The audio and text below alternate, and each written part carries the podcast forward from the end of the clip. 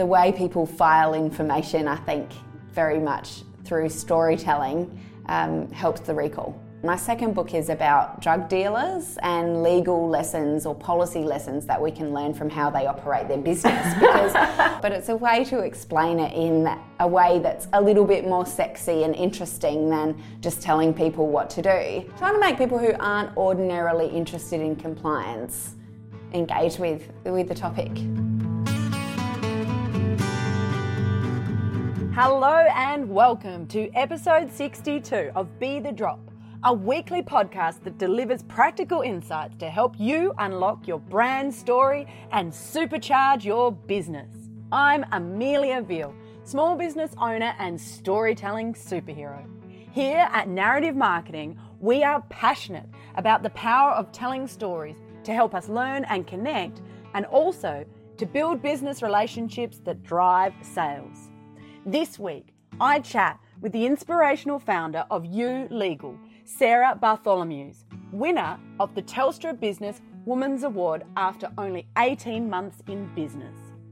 Sarah has also won a Thought Leader Award through Lawyers Weekly, and both awards recognise the change she has made in the way legal services can be delivered in Australia.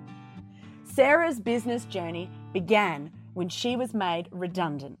She describes this as her permission slip to live a creative life now, with You Legal lawyers across Australia and two books under her belt, Sarah describes being in business as a hugely creative experience. In today's episode of Be the Drop, we chat about recognising women in business, how to use stories to convey memorable information, and Sarah reveals why she knows so much about the shady underworld of drug dealing. This is Sarah's version of Be the Drop.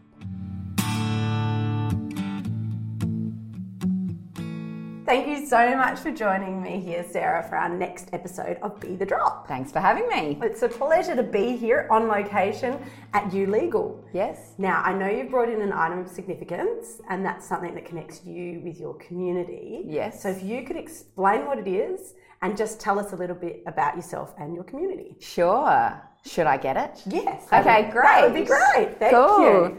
So, um, in 2015, I won a Telstra Business Women's Award, um, and my business was maybe 18 months old, so it was quite a significant achievement at the time. In fact, I don't think I realised at the time what a significant achievement it was. It was just kind of doing what we were doing every day and, and got nominated for the award and, and won it.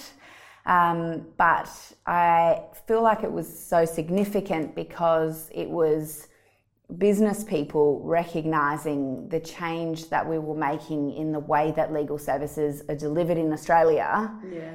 before anyone else really noticed. Um, it was a year later that I won a Thought Leader Award through Lawyers Weekly. So it was just cool and significant that the business community recognised us before our own community did. Yeah. Tell me a little bit more about the change in delivering legal services. So, we work with a team of 15 lawyers and they all work from their own offices or their own homes. So, they're essentially freelance lawyers.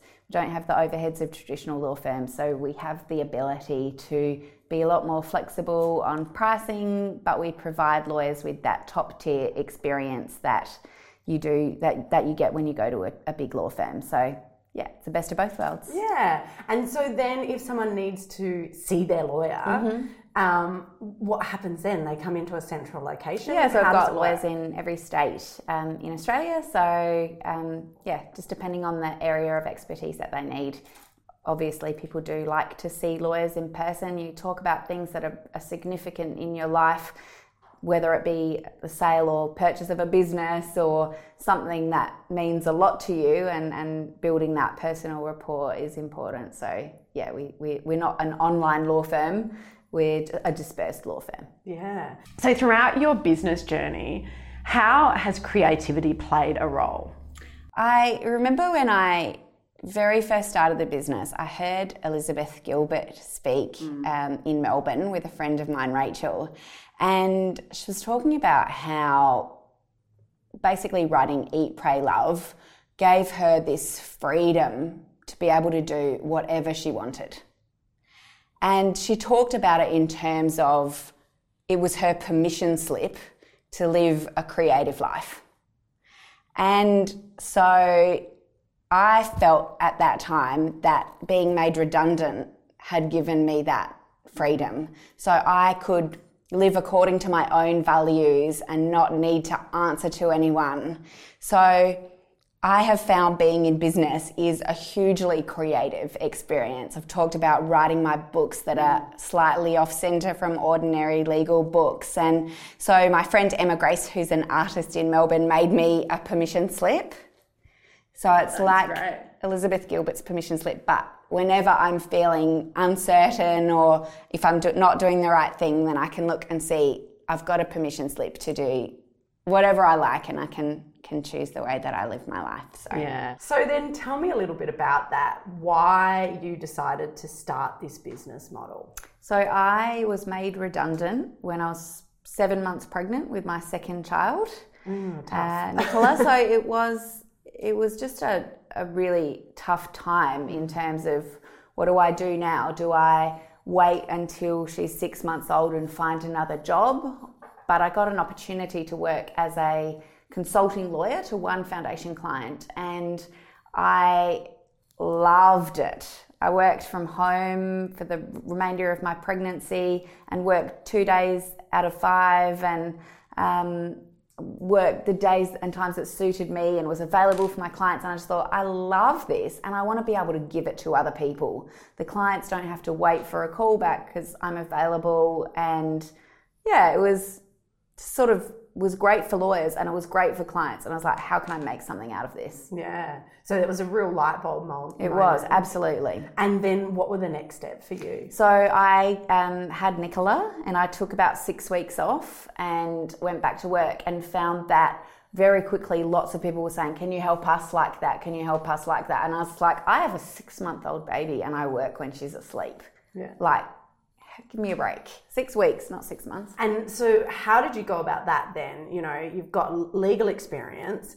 What was the learning curve like in building the business experience? pretty steep, especially when I thought I had to do everything myself. I remember the first time I found someone who could help me with something um, was just, I felt this power like I don't have to do everything myself like I thought I did. And so, that motivation for you to do that, you know, you've got a young baby, it could have been easy to spend that time focusing and just go, oh, well, this is this is a pretty good reason to not.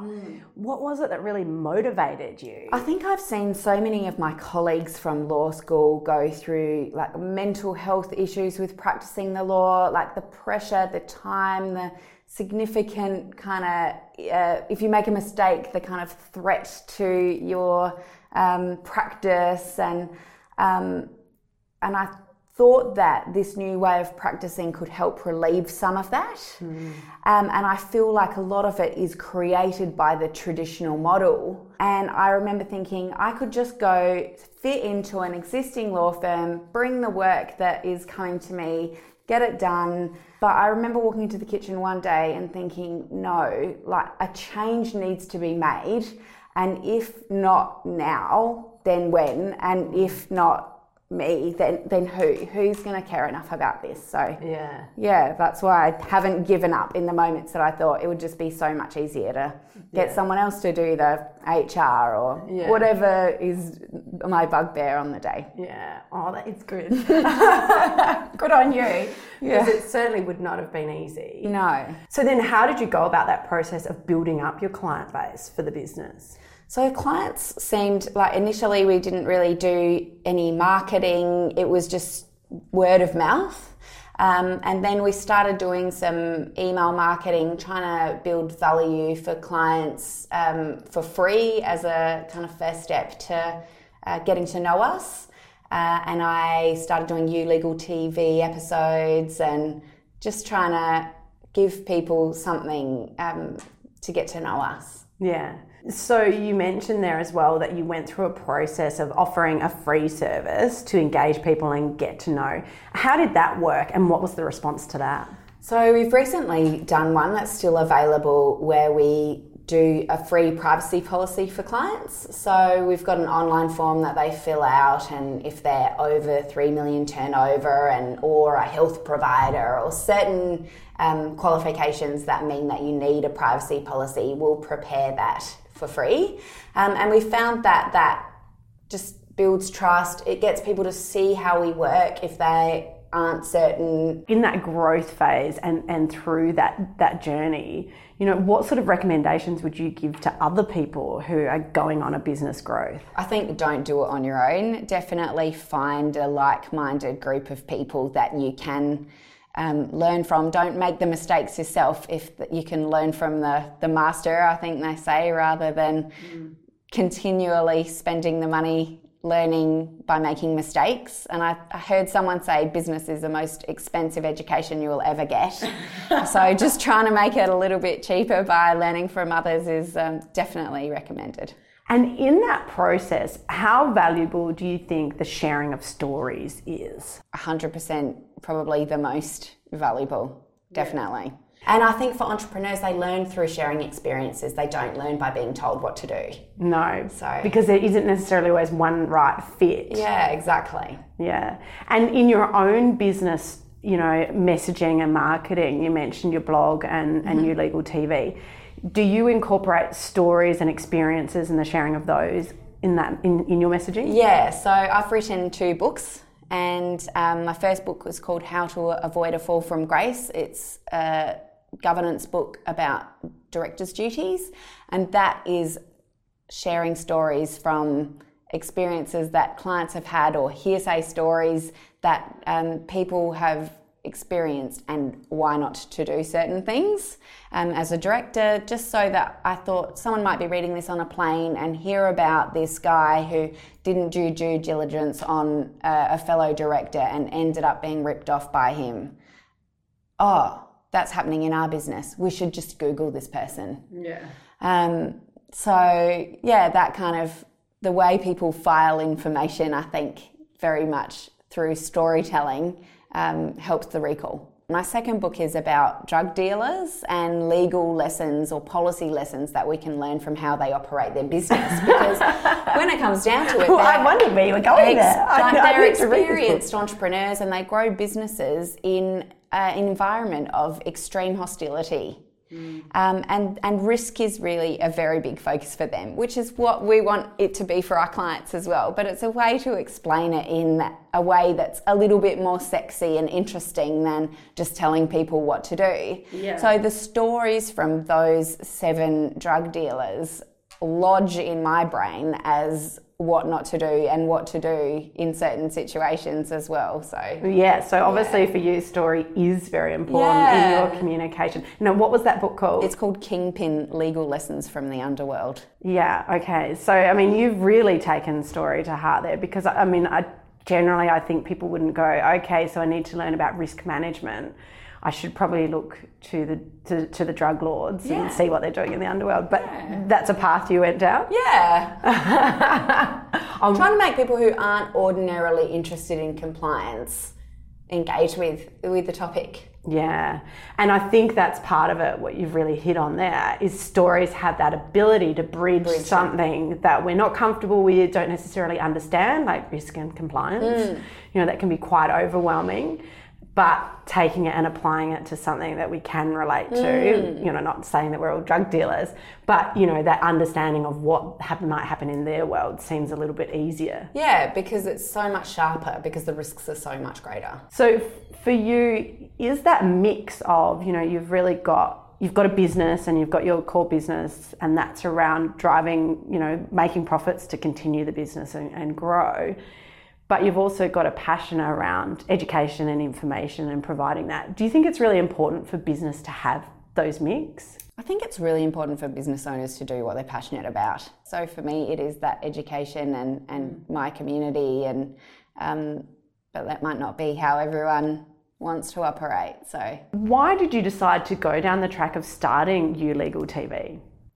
I knew that video was going to be really big on the internet, and what I could find that other law firms were doing from a marketing perspective were nowhere near as personal as doing videos myself. So some of them do one a year, or um, they they try and do videos, but they hadn't seemed to have prioritized them. And so I thought it was important. And I thought it was a way for people who didn't know me to get to know me mm. um, without me having to have 100 coffees a week. And it's funny because I was in a coffee shop yesterday and our premier, Jay Weatherill, walked in and I went, Hi, Jay. And he was like, Hi. He doesn't know me, but because I see him on TV and on those videos and on the paper all the time, I felt like I knew him. And so it's like, that's what I'm trying to create with you, Legal TV. Like people that just go, Hi, Sarah. And I'm like, I don't know you. but hi. Let's talk about that. and I think like that's that that's such a clever strategy going, well, there's not a lot of that video content from from legal firms. I'm going to put myself in that position. And was it something you found challenging, you know? Horribly. I remember taking a photograph of myself the first time I was doing it. So I was using an iPad um, and lights, and I was just walking around the house trying to find the best place to do it. And I just walked around the house for a whole day on a Saturday. I don't know, I still find it very emotionally challenging. Yeah. Yeah. Emotionally challenging. Yeah, just really hard to put myself out there. Yeah. Oh, you're doing very well. Thank you. I think that I think I don't know if it's a lawyers as well. Like you know, we want to be right, and we don't want to be vulnerable. Mm. Um, and you have to be vulnerable in front of the camera. Yeah. To be able to make a difference. Well, thank you so much for joining me, Sarah. But in conclusion, can you please share with me your Be the Drop tip? Now, a Be the Drop tip yeah. is your top communication tip. Oh, mm. so I think the most important thing is is listening and making sure that you engage with your community, not just to tell them what to do, but to ask them what they need and ask them what their problems are and see if you're someone who can help solve them. Mm, that's brilliant. It's really important. I, it reminds me of the saying that we have two ears and one mouth, mm, so we should listen twice, twice as much. that's good. So, thank you so much for joining no me. No worries. You're welcome. Yay! Thanks for joining me for another episode of Be the Drop. Don't forget to subscribe in order to ensure you never miss one of our weekly episodes. Be the Drop is produced by Narrative Marketing, where we believe that stories connect individuals and that powerful storytelling can positively impact the world. It is our mission to help unlock the power of story through this podcast and the range of products and services that we offer. To unleash your storytelling superpower, visit narrativemarketing.com.au or check out our social links in the show notes. To get in touch with any specific comments, you can email me via amelia at narrativemarketing.com.au. And don't forget that whilst a task or challenge may seem overwhelming, a waterfall begins with one drop, and look what comes from that. Until next time.